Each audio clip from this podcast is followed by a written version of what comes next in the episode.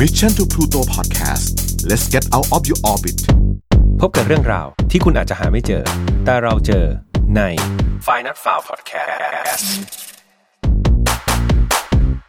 สวัสดีครับ ยินดีต้อนรับเข้าสู่ f i n a l f i l e Podcast ครับพอดแคสต์ที่นำเรื่องราวแปลกประหลาดจากทั่วทุกมุมโลกมาสะกิดต่อมอยากรู้ของคุณ วันนี้คุณอยู่กับผมแฮมตัชพลเช่นเคยนะครับ แล้วก็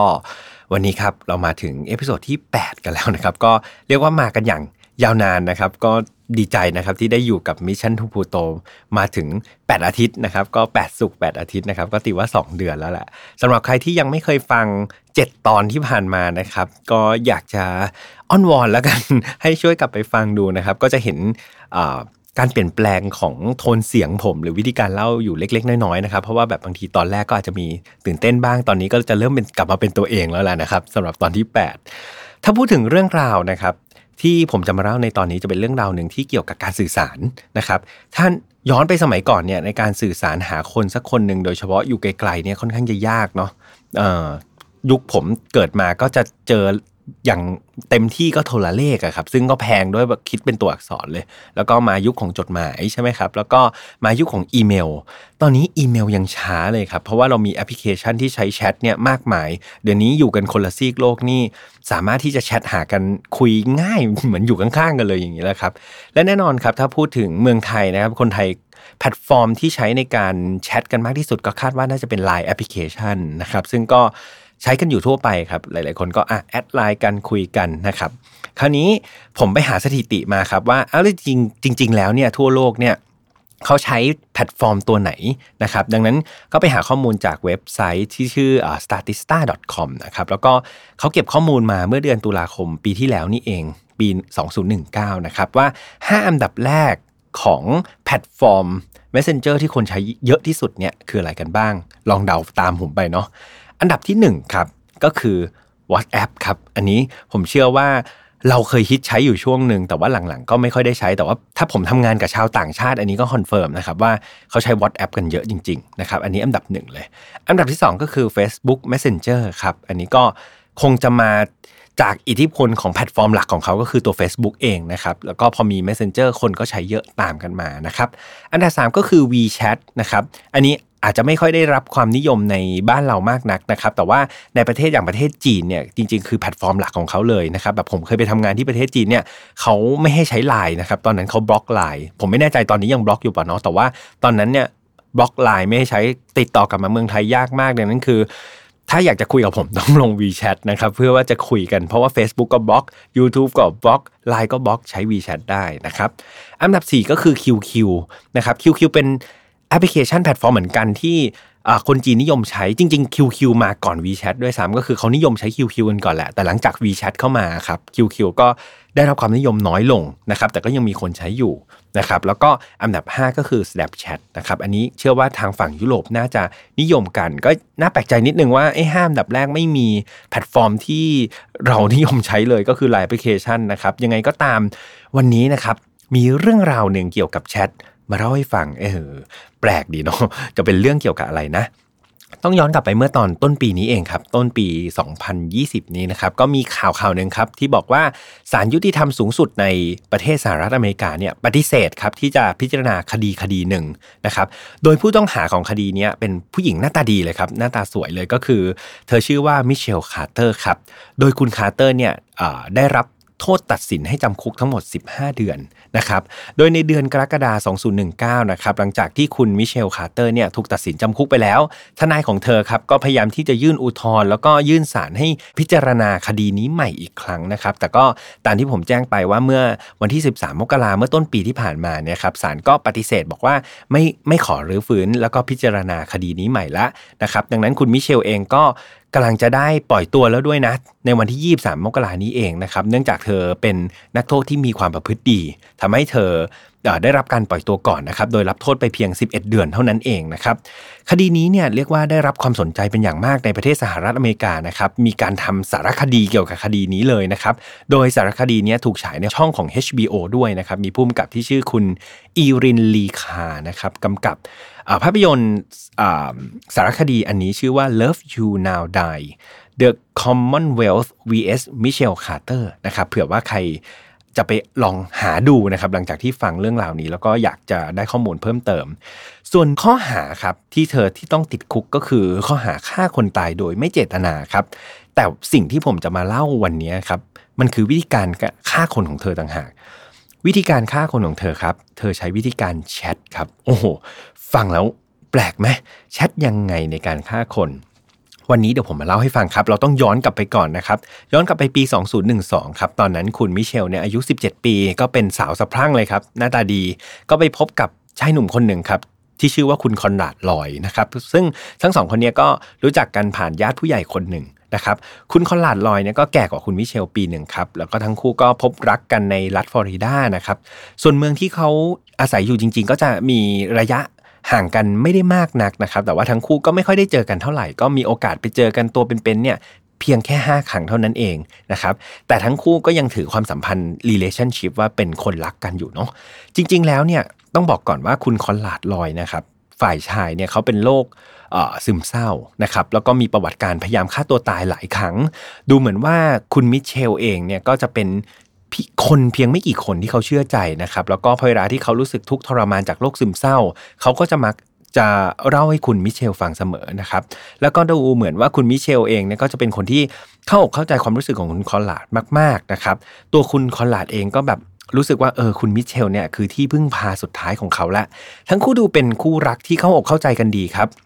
ความสัมพันธ์ก็ค่อนข้างที่จะราบลื่นนะครับ คุณคอนลาดก็เก็บเรื่องคบหากับคุณมิเชลไว้เป็นความลับไม่ได้บอกครอบครัวเนาะแล้วก็มีการส่งข้อความหากันตลอดครับ บางครั้งคุณแม่ของคุณคอนลาดก็สังเกตเห็นแหละว่าเออแชทตลอดเวลาแต่ก็ไม่ได้เอะใจอะไรนะครับ ทั้งสองก็เรียกว่าส่งข้อความกันแทบตลอดเวลานะครับ มีการคิดไปไกลเลยพูดถึงการแต่งงาน การสร้างครอบครัวการมีลูกนะครับรวมถึงบางครั้งนะครับเขาจะมีการพูดถึงความตาย เพื่อหนีความเจ็บปวดด้วยนะครับ เนื่องจากอย่างที่บอกไปว่าคุณคอนลาดเขาเป็นโรคซึมเศร้านะครับ หลังจากที่ส่งข้อความหากันนะครับตลอด 2 ปีเนี่ยคุณมิเชลนะครับได้แนะนำให้คุณคอนลาดเนี่ยลองไปหาสถาบันจิตเวชดูนะครับแล้วก็ทุกๆ ครั้งที่คุณคอนลาดเนี่ยจะคิดสั้นฆ่าตัวตายคุณมิเชลจะคอยห้ามอยู่เสมอ แต่แล้ววันหนึ่งครับ เรื่องราวต่างๆ ก็เปลี่ยนจากหน้ามือเป็นหลังมือ แปลกมาก วันหนึ่งคุณมิเชลบอกว่า เนี่ยเดิมทีเขาก็จะคอยห้ามไม่ให้ฆ่าตัวตาย คอยแนะนำไปหาจิตแพทย์ อยู่ๆวันหนึ่งกับตะล่อมให้คุณคอลาดฆ่าตัวตายครับ โดยเริ่มแนะนำบอกว่า คุณคอลาดคอลาดเธอลองไปหาวิธีการฆ่าตัวตายที่ดีที่สุดจาก Google ดูสิ อ้าว แปลกใจสิครับคุณคอลาดบอกอ้าวทำไมวันนี้มาไม้นี้ เธอใช้เวลาประมาณ 5 วันนะครับในการชักจูนคอลาดให้ฆ่าตัวตายให้ได้เลย ไม่ว่าจะเป็นการเกลี้ยกล่อมด้วยน้ำเสียงที่อ่อนหวาน ดูเข้าอกเข้าใจนะครับหรือบางครั้งก็ใช้เสียงข่มขู่คุณคอลาดเลยนะ เธอส่งข้อความหาคุณคอนลาดนะครับซ้ำแล้วซ้ำเล่าตัวอย่างข้อความครับก็ยกตัวอย่างเช่น เมื่อไหร่เธอจะทำสักทีทำไมไม่รักษาคำพูด มัวลังเลอะไรอยู่ ก็คือส่งไปประมาณนี้ครับส่งไปหลาย ๆ ครั้งนะครับแถมบางครั้งเนี่ยเธอยังมีการแนะนำวิธีการฆ่าตัวตายให้คุณคอนลาดด้วยเช่น ลองดื่มน้ำยาฟอกขาวดูซีคอนลาดอะไรแบบนี้ครับ ก็เรียกว่ามีการยุยงให้คุณคอนลาดฆ่าตัวตาย และแน่นอนครับ คุณคอนลาดพอได้ข้อความแบบนี้ก็รู้สึกหวาดกลัวนะครับ แต่อีกใจหนึ่งเขาก็สองจิตสองใจว่า เอ๊ะ เขาจะทำดีไหมนะครับ เขาให้เหตุผลที่ไม่อยากตายกับคุณมิเชลว่าเฮ้ยถ้าเขาตายไปเนี่ยครอบครัวก็จะเสียใจนะครับ คุณมิเชลก็พยายามหวานล้อมต่างๆ นานา เพื่อเปลี่ยนใจให้คุณคอนลาดเนี่ยฆ่าตัวตายให้ได้ ครั้งหนึ่งครับ คุณมิเชลเคยส่งข้อความไปเกี้ยกล่อมคุณคอนลาดบอกว่า ฉันว่าครอบครัวของเธอรู้มาตลอดนะว่าเธอทุกทรมานขนาดไหน ฉันไม่ได้หมายความว่าเขาต้องการให้เธอตายหรอกนะ ฉันเชื่อว่าพวกเขาอะรับมันได้นะครับ พวกเขารู้ว่าเธอ ไปไม่ได้มากกว่านี้แล้ว ทุกคนช่วยกันอย่างเต็มที่แล้ว เธอจำไม่ได้หรอว่ามีครั้งหนึ่งเนี่ยตอนที่เธอกำลังหาวิธีการฆ่าตัวตายทางคอมพิวเตอร์เนี่ยแม่เธอก็เห็นนะ แม่เธอไม่เห็นพูดอะไรเลยสักคำนั่นแปลว่าแม่เธอเตรียมใจเรียบร้อยแล้วล่ะ มิเชลนะครับยังส่งข้อความไปบอกอีกว่าทุกๆ คนจะรู้สึกเสียใจกับเธอนะ ไปสักพักหนึ่งแหละ แล้ววันหนึ่งพวกเขาก็จะทำใจได้ ก้าวเดินต่อไปได้ พวกเขาจะไม่ซึมเศร้านะ ฉันดูแลพวกเขาได้เอง พวกเขารู้ว่าเธอมีความทุกข์ทรมานขนาดไหน เธอควรจะกำจัดความทุกข์เหล่านั้นได้แล้ว พวกเขาจะเข้าใจและยอมรับมัน พวกเขาจะจดจำเธอไว้ตลอดกาลนี่เป็นข้อความต่างๆนะครับที่มิเชลพยายามจะหวานล้อมคอนหลาดนะครับซึ่งภายหลังเนี่ยพอข้อความเนี่ยถูกตีแผ่มาทางสื่อนะครับมันทำให้ครอบครัวของคอนหลาดเนี่ยโกรธแค้นมิเชลมาก เพราะว่าเธอดันเอาครอบครัวที่แบบ รักคุณคอนลาดมากเนี่ยมาเป็นข้ออ้างในการหวานล้อมให้คุณคอนลาดฆ่าตัวตายแหมก็เรียกว่าตลบหลังเลยนะครับ เพราะว่าอย่างที่บอกไปว่าความสัมพันธ์นี้ครอบครัวไม่รู้นะครับแล้วก็ดันมาเอาครอบครัวมาเป็นข้ออ้างอีกนะครับนอกจากคุณมิเชลเนี่ยจะใช้ข้อความที่ดูนุ่มนวลเนาะเหมือนจะเข้าใจแฟนหนุ่มของเธอเนี่ยหลาย ๆ ครั้งเธอก็แสดงความไม่พอใจด้วยนะ เมื่อคุณคอลลาดเนี่ยเปลี่ยนใจที่จะมีชีวิตต่อ แล้วก็มีการท้าทายคุณคอลลาดให้รีบๆลงมือสักที ตัวอย่างข้อความที่เธอส่งก็เช่นแบบไอ้แกนี่มันจอมโกหกนี่นา เธอบอกว่าเธอจะไปในป่าแล้วก็ฆ่าตัวตายนี่ เธอทำมันจริงจังซะจนฉันคิดว่ามันเธอจะทำแบบนั้นจริง ๆ ฉันก็เชื่อใจ ฉันก็ทุ่มให้เธอหมดแล้วนะ และนี่คิดว่าเราเป็นครั้งสุดท้ายแล้วแหละที่เราจะได้คุยกัน แต่เธอสุดท้ายเธอก็กินยานอนหลับ แล้วก็ตื่นขึ้นมาเหมือนไม่มีอะไรอีก เธอก็รู้นี่ว่าฉันไม่ชอบพวกโกหก เธอก็ยังโกหก เนี่ยตอนเนี้ยฉันอยากให้เธอตายจริง ๆ แต่เธอก็กลับไม่ตาย ฉันก็งงเหมือนกันว่าตกลงเธอต้องการให้ฉันโง่หรือเปล่า เธอปั่นหัวฉันหรือเปล่าคือ ลักษณะข้อความอะครับของมิเชลก็พยายามจะผลักให้คอนลาดเนี่ยเป็นคนที่แบบขี่โกหกไม่จริงใจ แล้วก็แบบพยายามกดดันต่างๆ ทางจิตวิทยานะครับ คราวนี้คอนลาดก็คงรู้สึกฮึดแหละครับแบบแบบฮึดกับแฟนสาวว่าเฮ้ย ฉันไม่ได้เป็นคนแบบที่โกหกนะ ฉันไม่ใช่เป็นคนหล่อแหละนะจริงๆ ฉันเป็นคนจริงจังต่อคำพูดนะครับ คราวนี้คอนหลาดก็เลยตัดสินใจแน่วแน่เลยครับ มีการเขียนแผนขึ้นมาเลยว่า เอาละเขาตัดสินใจแบบจริงๆจังๆละเขาจะตายโดยการลมคาร์บอนมอนอกไซด์ในรถตัวเองนะครับ นี่คือสิ่งที่คอนหลาดตอบโต้มิเชลกลับไปนะครับหลายต่อหลายครั้งครับระหว่างที่จะลงมือจริงเนี่ยคอนหลาดเขาก็มีความลังเลครับแล้วก็เป็นรูปเดิมครับมิเชลก็จะเร่งบอกว่า เฮ้ยทำสิทำเลยทำเดี๋ยวนี้เลยนะครับ หลังจากที่มิเชลนะครับ ส่งสัญญาณว่าคอนลาดยังไง เธอก็ต้องฆ่าตัวตายให้เร็วที่สุดนะ ทุกอย่างเตรียมพร้อมไปหมดแล้ว เนี่ยรถก็พร้อมแล้ว เออเนี่ย สถานที่ที่เล็งไว้ก็เนี่ยเปลี่ยวมากเลยไม่มีคนหรอก ในที่สุดครับทุกๆ อย่างพร้อมทั้งอุปกรณ์การฆ่าตัวตายทั้งการตัดสินใจแน่วแน่ของคอนลาดครับคอนลาดก็ตัดสินใจโดยการลมควันลดตัวเองนะครับ แล้วก็เสียชีวิตไปนะครับ มีบันทึกนะครับบอกว่าในช่วงวินาทีสุดท้ายก่อนที่คอนลาดจะตายเนี่ยจริงๆคอนลาดหวาดกลัวนะครับแล้วก็เปลี่ยนใจที่จะหนีออกมา แต่ว่าตอนนั้นเขาคุยโทรศัพท์อยู่กับมิเชลครับมิเชลเป็นคนพูดแล้วก็สั่งให้คอนลาดเนี่ยนั่งอยู่ในนั้นจนกระทั่งเขาเสียชีวิตไปในที่สุดนะครับ หลังจากที่คอนลาดเสียชีวิตไปครับ เพื่อนก็ไปเยี่ยมคุณมิเชล แล้วก็ปลอบโยนเธอ เพราะไม่มีใครรู้ครับว่าจริง ๆ แล้วแบบคอนลาดตายเพราะว่าการยุยงของมิเชล ทุกคนก็ไปปลอบโยนมิเชลว่าเออไม่เป็นไรนะ ไม่มีใครตะขิดตะขวงอะไรเลยครับ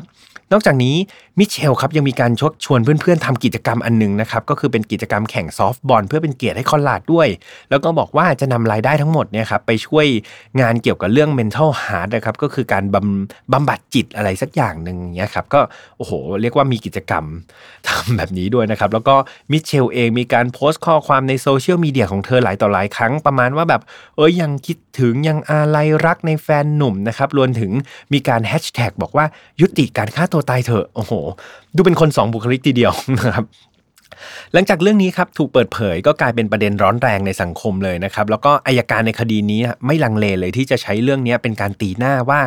คุณมิเชลเนี่ยเป็นจอมปลอมตีสองหน้า ใช้ความตายของแฟนมาสร้างภาพลักษณ์ดีๆ ให้ตัวเองนะครับคือจริง ๆ ตัวเองอยากเด่นนั่นแหละเอาความตายของแฟนมาเป็น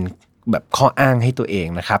มาถึงจุดนี้หลาย ๆ คนก็คงจะสงสัยเหมือนกับผมว่า เอ๊ะทำไมมิเชลเนี่ยเดิมที 2 ปีที่เขาคุยกันมา ก็เป็นคนที่ดูเข้าอกเข้าใจเนาะเป็นคนที่แสนดี แต่ว่าสุดท้ายเนี่ยมันเหมือนเปลี่ยนจากหน้ามือเป็นหลังมือเลย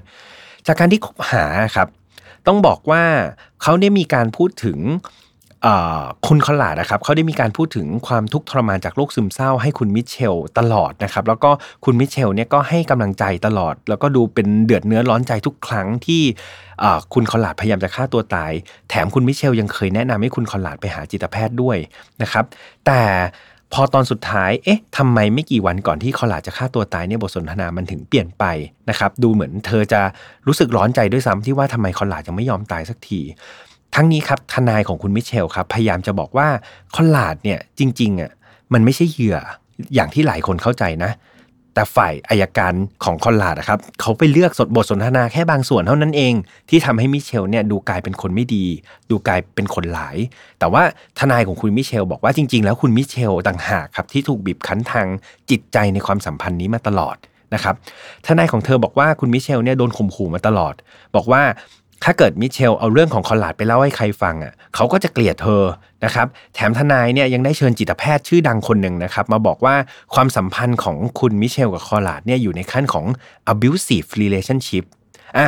บางคนบอกไม่รู้จัก abusive relationship คืออะไร จริง ๆ ใน Mission to Pluto นะครับมีการลงบทความนี้ไว้ด้วยยังไงลองไปอ่านกันได้ แต่ผมสรุปย่อๆเนาะ abusive อ่า relationship ก็คือการทำให้อีกฝ่ายเนี่ยรู้สึกว่าเขาต่ำต้อยกว่าคุณ เขาแบบโง่เขาทำอะไรก็แบบผิดไปหมดเลย แล้วก็จะทำให้คุณเนี่ยรู้สึกกลัวนะครับมีการเข้ามาควบคุมการกระทำทุกอย่างเหมือนกับคุณเป็นนักโทษเลย ไม่ว่าคุณจะคุยกับใครจะไปที่ไหน ตัดสินใจอะไรเองเนี่ยไม่ได้เลยนะ ต้องถามเขาก่อนนะครับแม้กระทั่งจะคุยกับเพื่อนสนิทหรือญาติในครอบครัว หรือจะมีเพื่อนใหม่ก็ไม่ได้นะครับ บางรายเนี่ยถึงกับมีการยึดเอาเงินคุณไป ไม่ให้มี มีเงินใช้ในกระเป๋านะครับหรือว่าถ้าจะใช้อะไรเนี่ยต้องแจกแจงทุกครั้งเลยว่าเฮ้ยสิบาทร้อยบาทพันบาทเอาไปซื้ออะไรนะครับแล้วก็เร็วร้ายที่สุดนะครับก็คือมีการทำร้ายหรือขู่ฆ่ากันเลยนะครับนี่ก็คือเป็นความสัมพันธ์ที่เรียกว่า abusive relationship นะครับดังนั้นที่ใครถ้าเกิดมีความสัมพันธ์แบบนี้อยู่ เป็นสัญญาณไม่ดีนะครับ เป็นสัญญาณอันตรายควรจะปรึกษาจิตแพทย์หรือว่ารีบออกห่างมานะครับ คราวนี้คุณทนายของ คุณมิเชลก็บอกเนี่ยแหละทั้งสองคนเนี่ยอยู่ใน abusive relationship เนี่ยแหละ แล้วเขาก็ต้องการจะสื่อว่าจริง ๆ แล้วคุณมิเชลเองก็เป็นผู้ป่วยทางจิตเหมือนกันนะครับการนำเรื่องความเจ็บป่วยทางจิตเนี่ยมาสู้กับคดีจริง ๆ เป็นเรื่องราวที่ไม่ใช่เรื่องใหม่ในวงการกฎหมายเลยจริง ๆ มีเรื่องราวแบบเอานี้มาวีโต้กันในศาลเนี่ยค่อนข้างเยอะนะครับ ซึ่งการเปิดเผยข้อมูลของคุณมิเชลว่าจริง ๆ เขาก็เป็นโรคซึมเศร้า แล้วก็เป็นโรคเบื่ออาหารเหมือนกันเนี่ยก็ทำให้หลายคนเนี่ยต้องกลับมาพิจารณาเรื่องนี้กันใหม่เพราะมันเริ่มซับซ้อนขึ้นแล้วว่า เอ๊ะ คนที่ไปยุยงก็ป่วยทางจิตเหมือนกันนะครับหลังจากที่จิตแพทย์ที่อยู่ฝ่ายทนายจำเลยนะครับได้ออกมาเล่าข้อมูลนี้นะครับ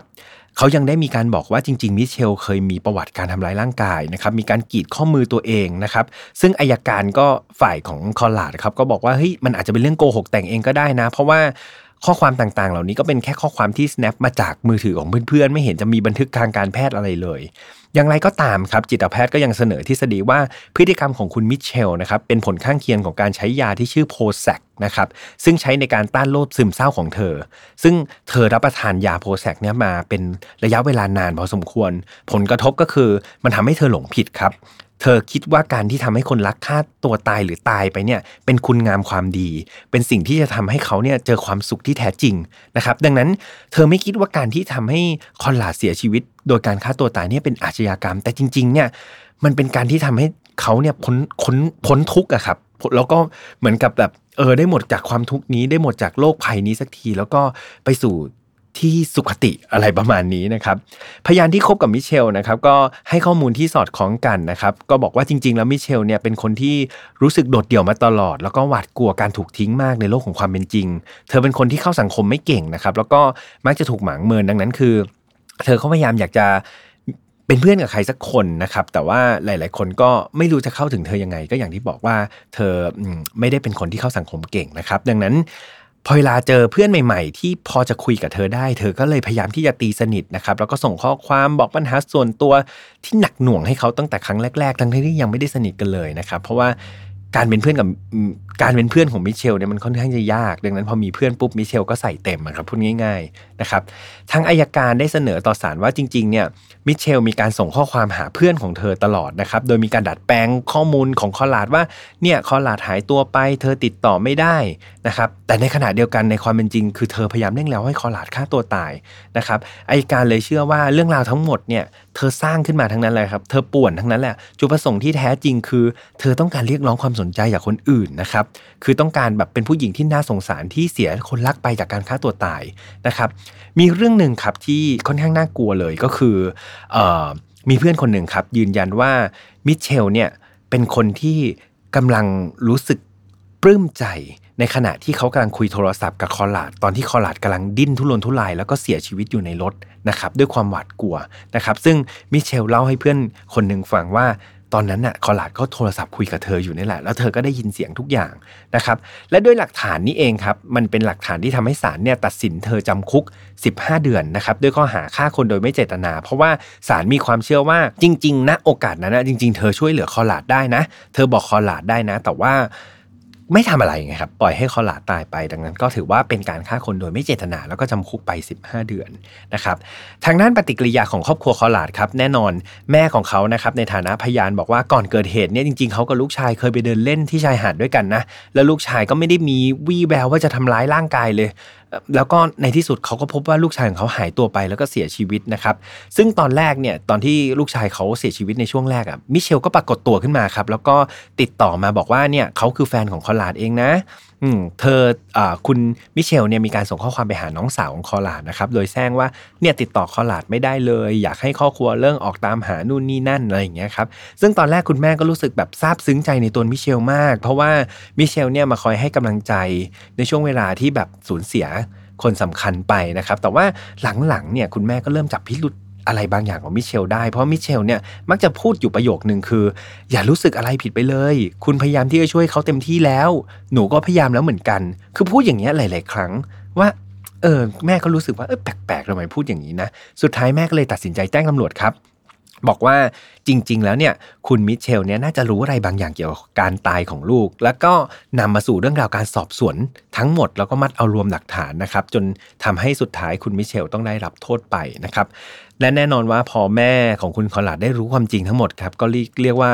ช้ำใจมากกว่าเดิมนะครับ แม่ยืนกรานนะครับว่ามิเชลนี่แหละคือต้นเหตุที่ทำให้ลูกชายของเธอต้องตาย แม้ว่าจะมีการอ้างเรื่องยาต้านซึมเศร้าเอ่ยก็ตาม ไม่ว่าจะอ้างอะไรครับ เธอเชื่อว่าคนที่รับประทานยาเนี่ยยังไงต้องแยกผิดถูกได้แหละ แต่พฤติกรรมที่บิดเบี้ยวไปจากศีลธรรมอันเนี้ยมันเกิดจากความเลวร้ายของเธอแท้ๆเลย ไม่ได้เกิดจากยาอย่าไปโทษยาเลยนะครับ นี่คือสิ่งที่คุณแม่ของเธอคิด เรื่องราวคล้ายๆแบบนี้ครับมันไม่ได้เกิดขึ้นครั้งแรกนะครับในในโลกของเราจริง ๆ แล้วมันเคยเกิดขึ้นครั้งหนึ่งครับตอนนั้นเป็นเรื่องราวของคุณวิลเลียมฟรานซิสครับคนนั้นเป็นบุรุษพยาบาลครับเขาจะมีงานอดิเรกอย่างหนึ่งก็คือเวลาว่างเนี่ยเขาจะเข้าไปในห้องแชทแล้วก็ปลอมชื่อเป็นนางพยาบาล คือปลอมเป็นผู้หญิงครับแล้วก็พยายามค้นหา search หาคนที่ดูมี potential ที่จะฆ่าตัวตายนะครับดูเป็นคนสิ้นหวังอยากฆ่าตัวตายอะไรประมาณเนี้ย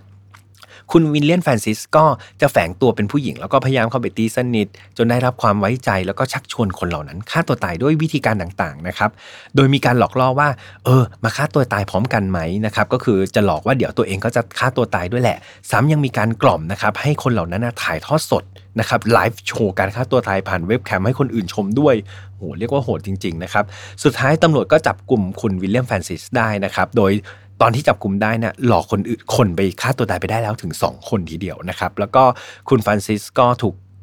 จำคุก 178 วันนะครับ แล้วก็ต้องรับทันบนอีก 10 ปี จริง ๆ ถ้าเทียบกับคุณมิเชลแล้วถือว่าโทษเบาคุณมิเชลนะครับ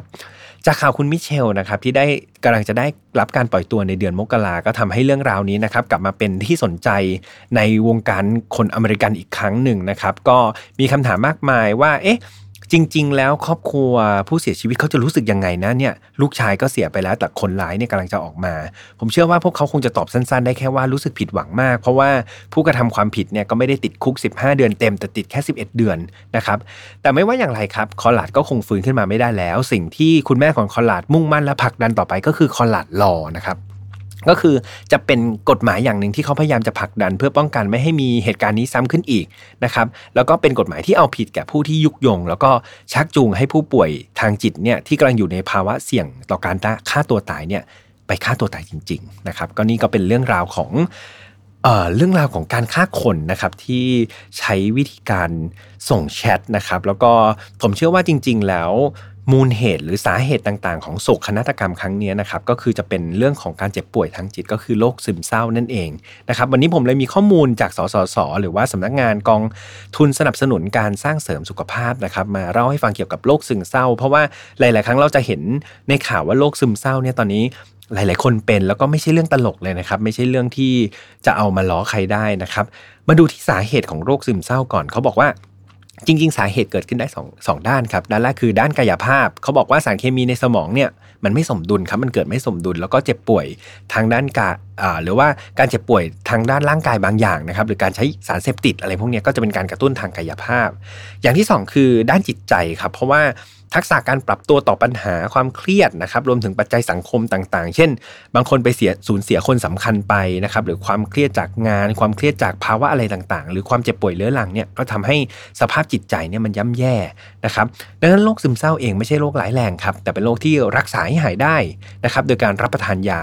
ต้านโรคซึมเศร้านั่นเองนะครับโดยยาเนี่ยมันก็จะไปช่วยปรับเคมีในสมองนั่นแหละครับ ส่วนด้านจิตใจนะครับก็พยายามที่จะคูดคุยกับคนใกล้ชิดครับ มองหาแล้วก็ช่วยเหลืออแก้ปัญหาพยายามให้คนในครอบครัวคนรักอะไรนะครับ มาพูดคุยกันก็จะช่วยลดปัญหาทางด้านจิตใจได้ คราวนี้ที่สสสครับเขาก็มีวิธีการในการป้องกันโรคซึมเศร้า เดี๋ยวผมจะสรุปให้ฟังแบบง่ายๆ แล้วก็เร็วๆเนาะมีอยู่ 7 วิธีครับ วิธีที่ 1 ก็คือเขาบอกว่า ต้องยอมรับตัวเองก่อนนะครับพยายามฝึกเรียนรู้ว่าจริง ๆ แล้วฉันคือใคร สิ่งที่ฉันเป็นคืออะไรรู้จักข้อดีและข้อเสียนะครับพอเวลาเราเจอข้อดีของตัวเองเนี่ยรู้จักขอบคุณตัวเองครับพยายามภูมิใจในตัวเองซะ ถ้าเจอข้อเสียก็ต้องยอมรับว่า เฮ้ยนั่นมันข้อเสียของเรา nobody perfect ครับ มันไม่มีใครที่จะ เขาเรียกว่าสมบูรณ์แบบร้อยเปอร์เซ็นต์ได้นะครับนี่คือข้อแรกยอมรับตัวเองให้ได้ก่อนครับ ข้อที่ 2 หัวเราะเยอะๆครับพยายามไปอยู่ในเหตุการณ์ที่ทำให้เราหัวเราะไปดูหนังตลกซาซีรีส์ตลกก็เยอะแยะ หรือถ้าเรามีเพื่อนที่ตลกตลกนะครับก็ ไปเลยครับ ไปอยู่กับเพื่อนที่ตลกตลกนะครับ มันก็จะช่วยคลายเครียดได้ 3 คือระบายความรู้สึกครับ เข้าใจว่าคนเราคงไม่ได้มีความสุขตลอดเวลา ดังนั้นพอรักเศร้าพอรักโกรธผิดหวังเสียใจ ระบายมันออกมาครับ อย่าเป็นคนเก็บกดตะโกนออกมาดัง ๆ ก็ได้เขียนลงในสมุดก็ได้ ผมเชื่อว่าแต่ละคนมีวิธีการในการระบายความรู้สึกแตกต่างกันออกไป นะครับอย่างที่ 4 คือหมั่นออกกำลังกายครับเขามีงานวิจัยบอกว่าการออกกำลังกายเนี่ยช่วยต้านโรคซึมเศร้าได้ เพราะว่าการออกกำลังกายนะครับจะเป็นการช่วยเพิ่มระดับสารเคมีที่ชื่อว่าเซโรโทนินนะครับในสมองนะครับดังนั้นพอออกกำลังกายเนี่ยมันจะมีสารอีกตัวหนึ่งด้วยก็คือเอนโดฟินนะที่เราที่เราได้ยินกัน ดังนั้นมันจะผ่อนคลายแล้วก็มีความสุขนะครับทำให้สิ่งต่างๆ ในร่างกายเนี่ยมันก็ดีขึ้นทั้งร่างกายและจิตใจ นะครับข้อที่ 5 คือเขาบอกแนะนำว่าให้ออกไปเที่ยวบ้างนะครับคือบางคนเนี่ยชอบอยู่บ้านแบบผมเองก็เป็นคนหนึ่งที่ชอบอยู่บ้าน แต่ว่าเขาบอกว่าการที่เราออกไปเที่ยวบ้างไปเจอสถานที่ใหม่ๆก็เหมือนเป็นยาดีครับทำให้เราออกจากสภาพแวดล้อมเดิมๆออกจากความเบื่อหน่ายเดิมๆไปเจอวัฒนธรรมใหม่ๆคนใหม่ๆ ก็เรียกว่าคลายเครียดได้คลายเศร้าได้นะครับอย่างที่ 6 ก็คือทำงานอดิเรกครับหาอะไรที่เราโฟกัสนะบางทีเราโฟกัส แต่ปัญหาก็ไปหาอะไรที่เป็นงานอดิเรกที่ฝึกให้เรามีสมาธิเช่นปลูกต้นไม้วาดรูประบายสีทำอาหารแล้วก็ว่ากันไปที่ทำแล้วมีความสุข และก็ข้อที่ 7 ข้อสุดท้ายก็คือ positive thinking ครับหรือว่าเป็นคนคิดบวกนั่นเอง เพราะว่าผมเชื่อว่าในโลกใบนี้นะครับมีอะไรที่ทำให้เราคิดลบได้มากมายเลย แต่ว่าพยายามพลิกมุมมองมันพูดเหมือนง่าย ผมรู้แต่ว่า พยายามฝึกครับพยายามมองในแง่บวกนะครับ มันจะทำให้คุณเนี่ยรู้สึกว่าอยากจะชื่นชมคนอื่น แล้วก็เห็นโลกเราเนี่ยดีขึ้นนะครับ ไม่ใช่เห็นแต่มุมแย่ๆเนาะสำหรับใครที่ไม่แน่ใจว่าเอ๊ตกลงฉันเป็นโรคซึมเศร้าอยู่หรือเปล่า หรือว่ากำลังเข้าข่ายนะครับ จริงๆ เราเข้าไปในเว็บไซต์ของสสสหรือว่าเข้าไปดูในเว็บไซต์ของคณะแพทย์โรงพยาบาลรามาธิบดีก็ได้ตรงนั้นเขาจะมีแบบสอบถามนะครับ แล้วก็เราก็ลองเอาแบบสอบถามนั้นมา พิมพ์ดูมาใช้ดูเดี๋ยวยังไงผมอาจจะให้ทีมงานลองใส่ลิงก์ของแบบสอบถามนี้เข้าไปในแฟนเพจนะครับแล้วก็ลองไปประเมินตัวเองดูว่าเอ๊ะจริง ๆ เราเข้าข่ายการเป็นโรคซึมเศร้าหรือเปล่า เพราะว่าถ้าเข้าข่ายแล้วเนี่ยรีบไปรักษาก็น่าจะดีที่สุดนะครับก็สำหรับเรื่องราวในวันนี้อาจก็อาจจะดูค่อนข้างซีเรียสนิดนึงนะครับแต่ก็เป็นเรื่องราวแปลกๆ แล้วก็ด้วยความเป็นห่วงเป็นใยนะครับอยากให้แฟนๆของไฟนอตฟาแล้วก็ Mission To Pluto ทุกคนเนี่ยดูแลสุขภาพจิตของตัวเองนะครับแล้วก็ ผมว่าการฟังพอดแคสต์ก็เป็นอย่างหนึ่งนะที่ทำให้เรารู้สึกเพลินๆนะฮะเป็นงานอดิเรกแล้วก็เป็นสิ่งที่จรรโลงใจได้นะครับ โดยเฉพาะ Final f a r Podcast อันนี้ขายของตัวเองนิดหนึ่งนะครับเราใครที่ชอบรายการนะครับก็มาฟังกันได้ทุกวันศุกร์ช่วงเย็นๆแบบนี้นะครับเรามีช่องทางออกอากาศไม่ว่าจะเป็น YouTube